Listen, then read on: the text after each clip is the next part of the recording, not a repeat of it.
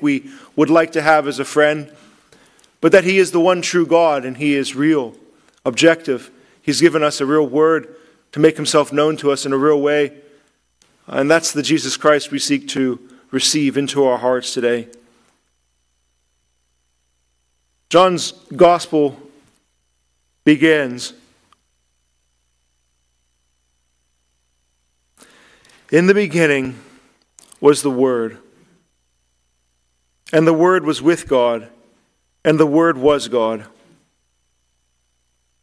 He was in the beginning with God, and all things were made through him.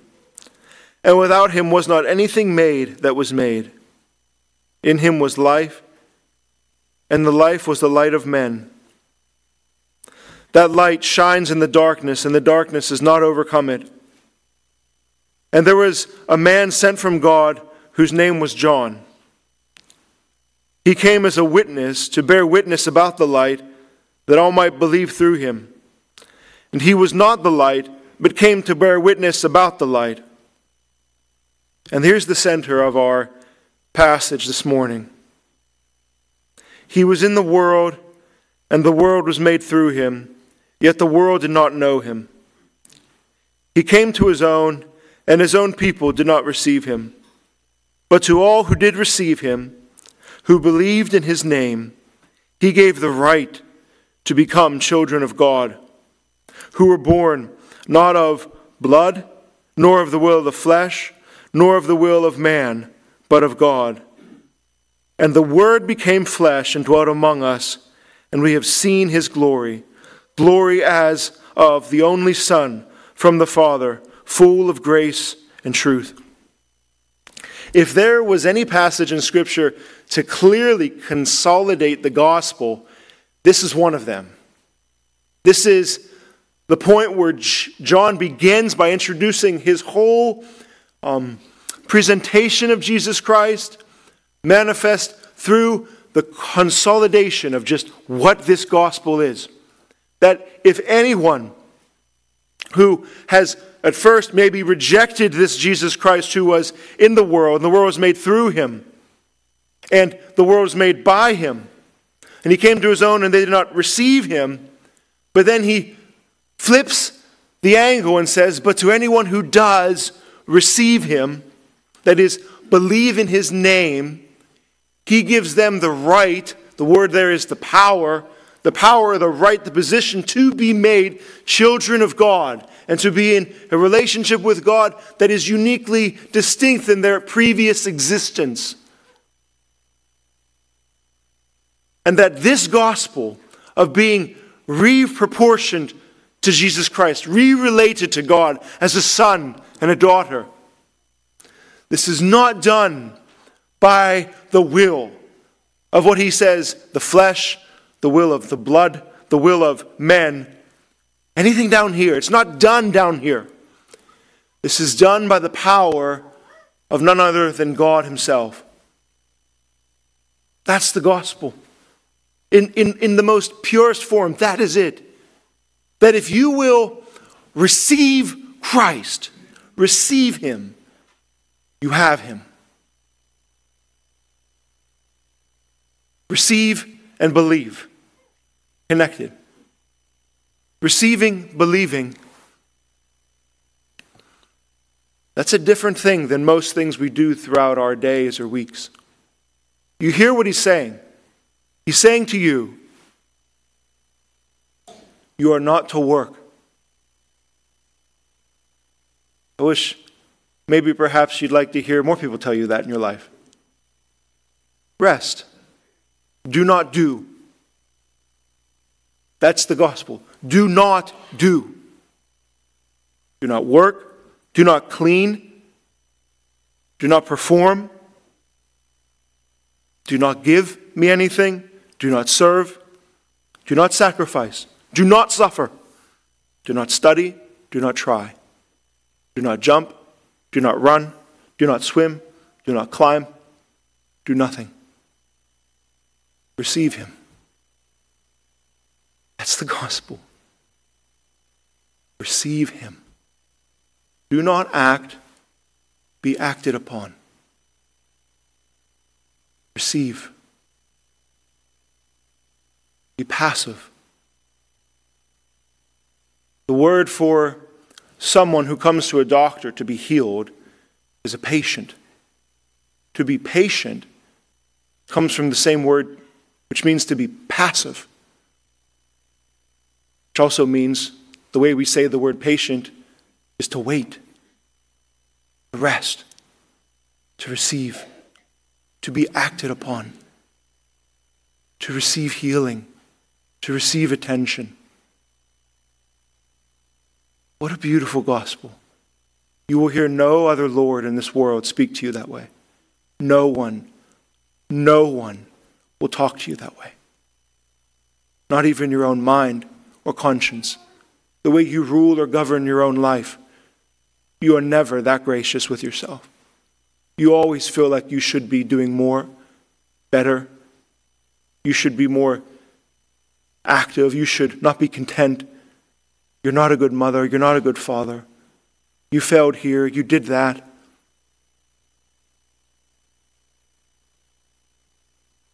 Praise God.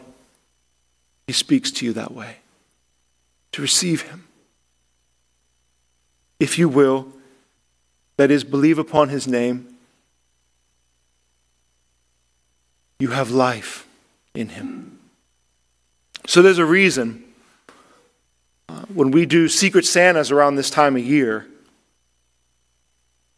that people put a cap on those gifts 25 bucks or so. Right? It's an amazing thing about Christmas is that it's all about just receiving gifts. Receive it. You didn't do anything for it, you're sitting there, and here's your gift. Now, when it's time for Secret Santa, perhaps, and you're around co workers or people you aren't so intimately close to as intimate friends or family, the rule is you know, you don't pass $25 or whatnot. But why? There's a reason we don't do that.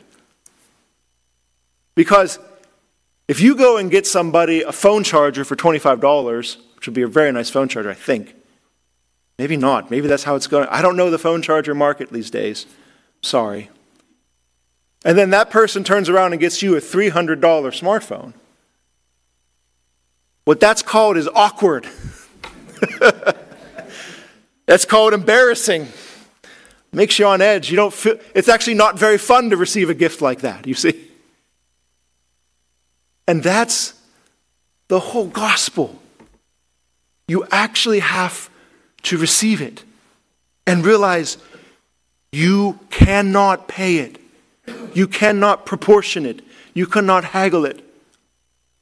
That's why, in one respect, receiving Jesus Christ is so difficult.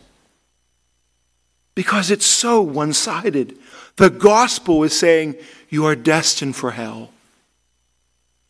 You are wicked and lightless, selfish and twisted.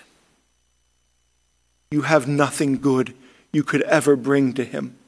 He is light and dwells in unapproachable light, and you have never lived one day in perfect light, uncorrupted by our sins and false motivations. So, therefore, a gift exchange with Jesus is actually not a very pleasant encounter, as great as it sounds on the outside. But you actually have to receive everything from Him and have not one glimmer of pride, not one moment to lift your head and say, I could offer God a gift for Christmas. Receive and believe. You see, Jesus, He has wrapped Himself as a present to us in flesh. He has proportioned Himself in such a way to come down. That is why John is beginning to say, This word, this light, the life, which is God, became flesh. He came to us so that we would have him, that we would see his glory. And he goes on to say that his glory, he is the only Son from the Father, full of grace and truth. That is a gift that is immense, a spiritual gift, Ephesians says, in the heavenly places that cannot be proportioned in this life. We do not know the extent of the fullness of the grace given to us in Christ, the truth given to us in Christ. Paul, losing words, calls it spiritual blessings in the heavenly places given to us, something that does not perish or rot or destroy. One of my gifts uh, this year particularly had to do uh, with uh, my parents as a gift is going somewhere nice and doing something and going out to eat. Because at this point, that's better. There's a certain sense biblically that the memories we make. Why should I get them a gift that they're not going to like and keep in their closet? I did that once with a GoPro. I think he's used it twice. It was kind of expensive. See, but the memories. Do you see why the promises that are given to us cannot perish? We have been given the very Logos Himself, the very foundation for the logic of our memories, those things we hold so sweet and dear. Those will meet us at the judgment. Our lives will never end. The memories we make, the things we do, the words we say, that is what counts. Now He has reproportioned them all that He's offering you true life, something this world could never take from you.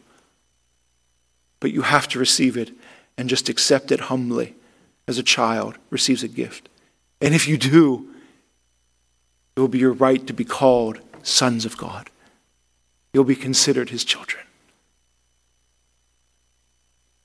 He introduces himself particularly as the Logos, life.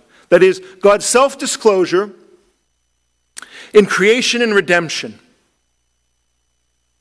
Word. But he also says he is light and life. That is, life, all being, everything we have is him. And light, our knowledge and our moral ability, our natural knowledge and conscience. That's his as well. To sum it up, there's a passage in Psalm 36 that says, With you is the fountain of life. And in your light, we have light. In your light, we see light. That captures Jesus Christ. People say, well, why can I not understand or comprehend God? Why won't He just show Himself to me? The image is beautiful. You walk out into the day and you try to look at the sun and you cannot because it is too bright. It is the light, it is the source of light. But everything you do throughout that whole day is done in the light. You see? That's the point. From His light, we see light. We cannot see or comprehend God perfectly, but we cannot deny him for a moment because everything around us, about us, is effused with his illumination, his light. In his light, we see light. The light of our mind, the light of our conscience, the light of our own existence. We have to acknowledge that this is the case any more than any sane man could not walk out in the middle of day and say there is no sun. It's impossible. You're living in his light. See, there's a reality, though, of how John is introducing his gospel is to say, if it were just that simple, it would be over. But it is something more. It's the way we reflect the light. That's the real problem. We know certain colors reflect light better or not. It's nice we're in this worship hall, right, with the white walls, and especially now because, praise God, we have LED lights in here, and that is awesome. So I don't know if you guys have been around long enough to remember when these lights weren't LED, which is only a few weeks ago. But if you've been around long enough to know what it was like for a few years without them, it's just not the same. It's pretty bright in here, and it's, it's actually really enjoyable, especially in the middle of winter. But that light reflecting off these white walls is illuminating. Now, the, the walls aren't producing light, there's no light in and of themselves, but they're reflecting a light that actually shoots back into the room and makes the whole room brighter. The reverse is if all these walls were black, the light would not be received well. It would, it would not be received by reflecting and illuminating even more light. It would be uh, absorbed and diffused, and it would actually become dark. And that's the point. That's why when Jesus comes into the world, no one cares. Not just because he wrapped himself in flesh and looked like a normal man, but because when they saw his life, heard his words, and found his manner of being, they were less than impressed because they didn't care about the light. In fact, they were wrapped up in darkness. So, we're told, and why? For the reason that John is introduced so that Jesus may be introduced. We're told that there was a man named John. He was sent from God. And he came as a witness to the light, which is an ironic thing, isn't it? To be a witness to light. Isn't life itself self evident because we live in that light every day? Yes. But the problem is, the opposite problem of this room is that we have white walls. But if we were to see inside of our souls, at the end of Matthew, Jesus rebukes the Pharisees. You are whitewashed tombs full of dead men's bones. On the outside, you look white. On the inside, you're full of darkness. So when God's light comes into the world, it is not apprehended or conceived of by our intellect because our intellect is dark. A dark wall that absorbs and diffuses the light of God and says, I don't see any light. There's no light to see here. And so we're told that John comes as a witness to this light, someone who is not the light, but is very, very bright a little bit of an entry point. You know how shocking it is to go from a very, very dark cave or room and walk right out into the sun? It's just equally as blinding. What's kind of nice is if you have a middle room in which it's really, really dark, and then there's a little bit of light, and then you go out into the bright sun, you can at least comprehend it better. That's what John's doing.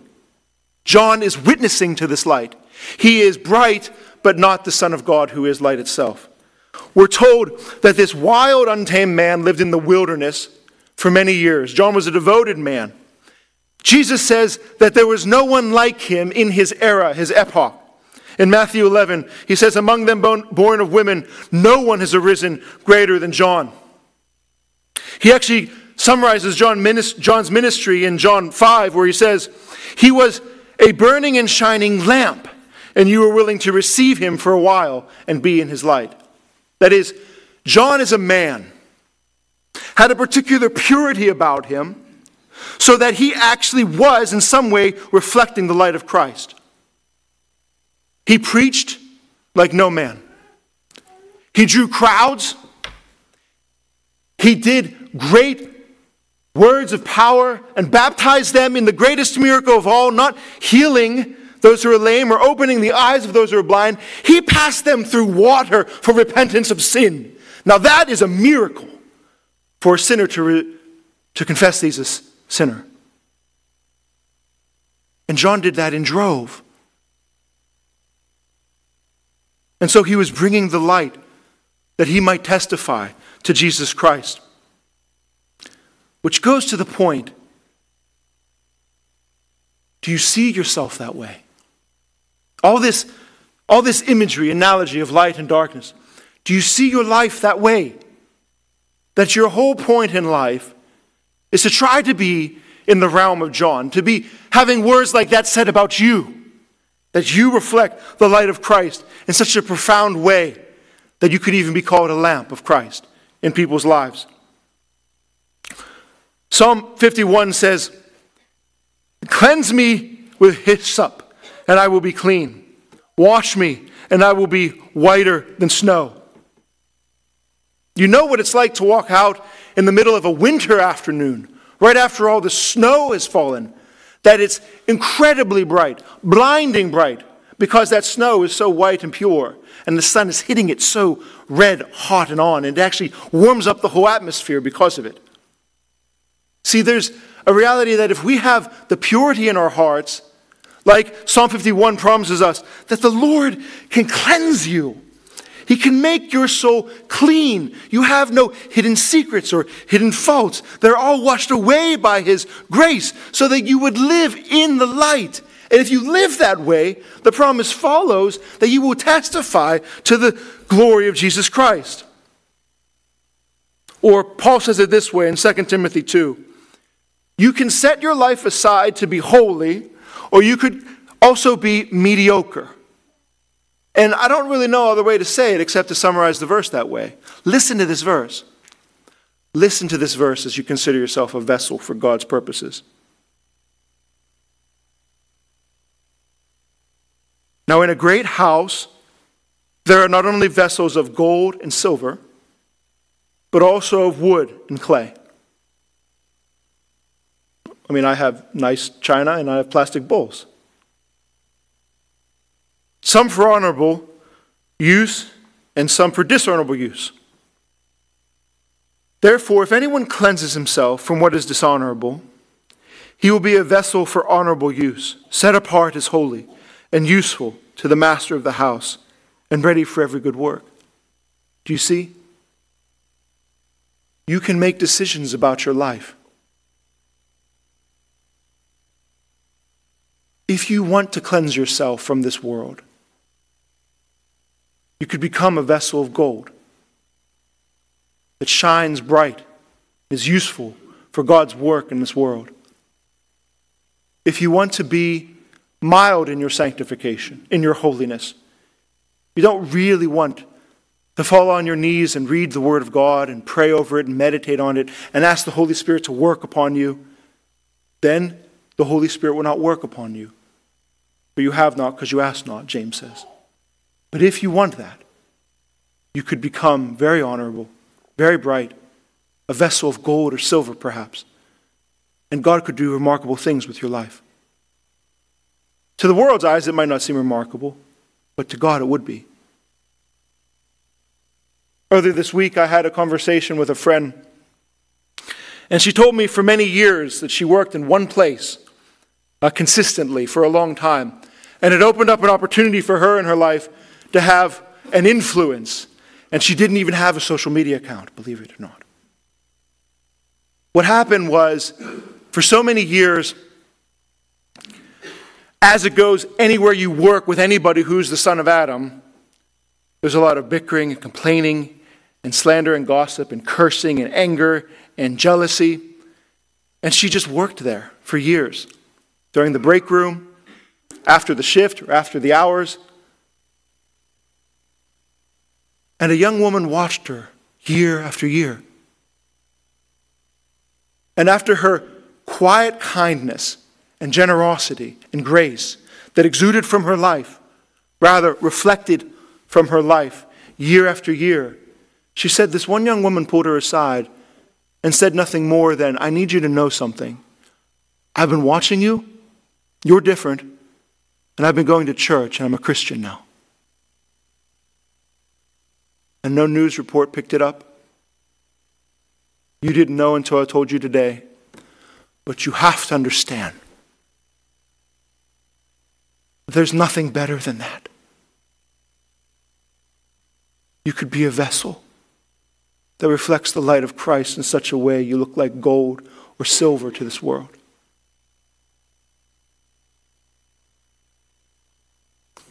The problem in John's gospel is he lays out a string of lights, almost like the lights you'd put upon a Christmas tree, connected one to another. His gospel has seven of them, seven witnesses to Jesus Christ. John the Baptist is a witness. The works of Jesus Christ are a witness. The scriptures are a witness. The disciples are a witness. The Spirit is a witness. The Father is a witness. Jesus Christ is a witness to himself. All throughout the gospel, these seven witnesses, John has structured his whole gospel to say that Jesus Christ is the truth. Everything else is pointing him to the truth, and people still reject him as the truth. John bore witness, we just read. In John 5, we're told that Jesus' own works bore, bore witness. He says, The works the Father has given me to do, these very works witness about me. Pay attention to me. I'm someone special.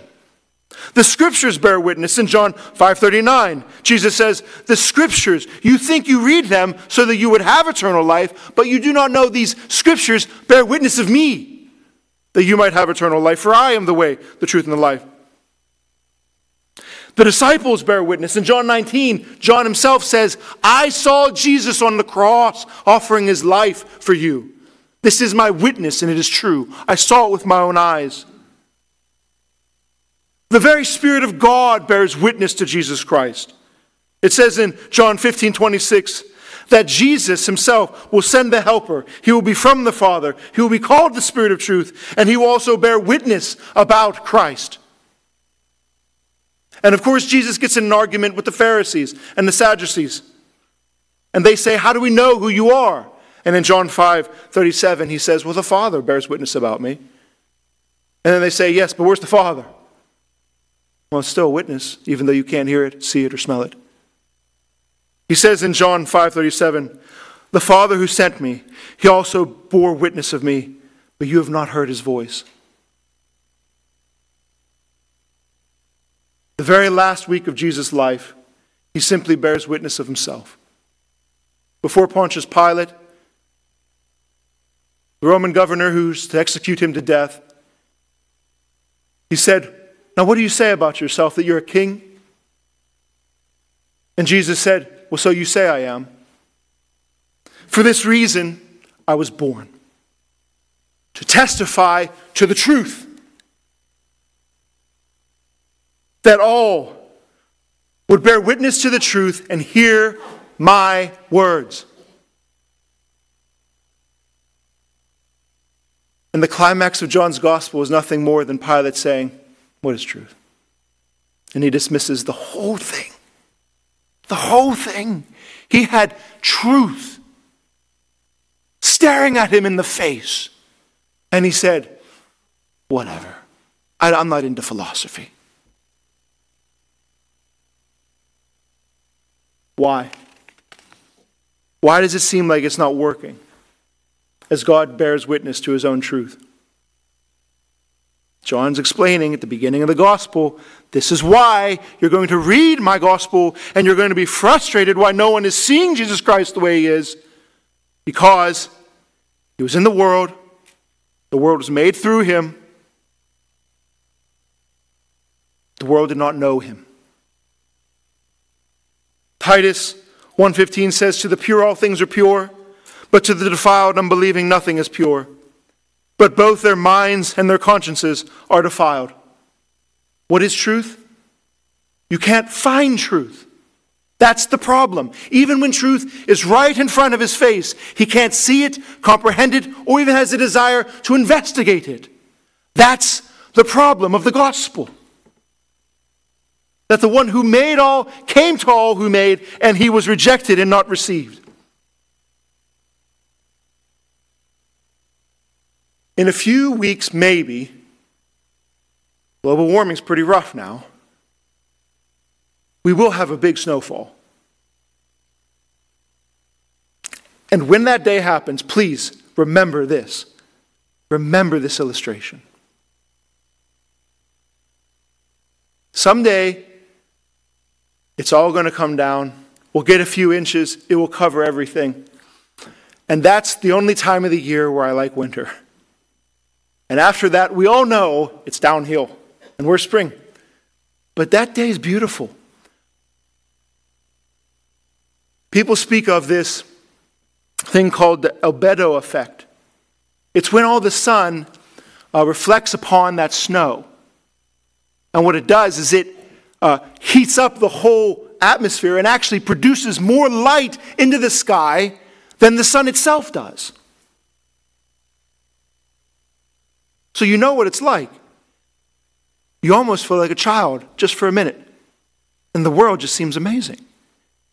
You wake up, it snowed all night. You open the door and look out of your house, and everything is white. The road is gone. The mailbox is covered. Cars, the electrical wire, the fences, your deck or porch, there is no grass. everything is white and crystal white. Snow, fresh, dropped from heaven, never been touched by a human soul. And when you look around, you cannot help but see light everywhere. That's the landscape of how our souls should be. But we have fallen into February. And we know that that day, even those hours, only last for a while. And what happens is that snow begins to melt. It's gray and slushy. The road is salty and ashen. The ground now is exposed and wet and soggy and muddy, and there's that grass with the weeds everywhere. You see. And the most important thing that happens of it all, that loses all of its appeal and beauty, is there's no more light. Because the snow is not white anymore. Perfect white. And it doesn't reflect the light of the heavens. And that is why we say, Where is God? Where is He? Where is Christ? Is He the truth? What is truth? Our souls are dark and corrupted and ashen like a cold winter afternoon with nothing and not a bird in the sky where they all flew away for the winter. Do you see? That's why John says, particularly, and this is the judgment. The light has come into the world, and the people have loved darkness rather than light because their works are evil. The purity of the snow has melted. Their soul cannot reflect that light, and therefore they do not see light. Jesus says it this way. Immanuel Kant thought this was one of the most profound verses in the Bible. Immanuel Kant was probably one of the most profound philosophers in human history, so put it that way. If anyone's will, Jesus says, is to do God's will, he will know whether my teaching is from God. That is what Jesus said. If your will is to know God's will, you will know me. Why does no one know Jesus? No one wills the light. We look for the light. We look for truth like a criminal looks for a cop. We don't want it, and we will not have it. So then there's the end of the gospel. Obviously not. This is John's introduction to explain why he's even writing these things. Because he's saying, you must be born again. The only solution the only way forward is that you cannot be born of blood, nor of the will of the flesh, nor of the will of man, because the will of man is to not do God's will. Therefore, you cannot receive Christ. You must be born by the will of God. That is, born again in John 3 means anothen, born from above. Like a fresh dew of snow that's never been touched or corrupted by men. You must be born again. He must reposition the landscape of your soul so that the light of the gospel can land on something that is pure and white. And in his light, you will then see light. And you will receive him. And if you receive him, you will believe in him. And if you will believe in him, you will be called children of God. Born not of anything by our own corrupt wills in this world, but reproportioned to receive the light of God. Dear Father, Lord, we pray that you will have us be born from above. Lord, that we will not wait until we are better, heavy laden and lost and ruined by the fall, if we tarry till we're better, we'll never come at all. Father, we ask that you would pour out your Spirit upon us. Give our hearts purity so that we will walk in your light, receive your light, and call upon your name. In Jesus' name we pray, that name by which we are made sons of God. Amen.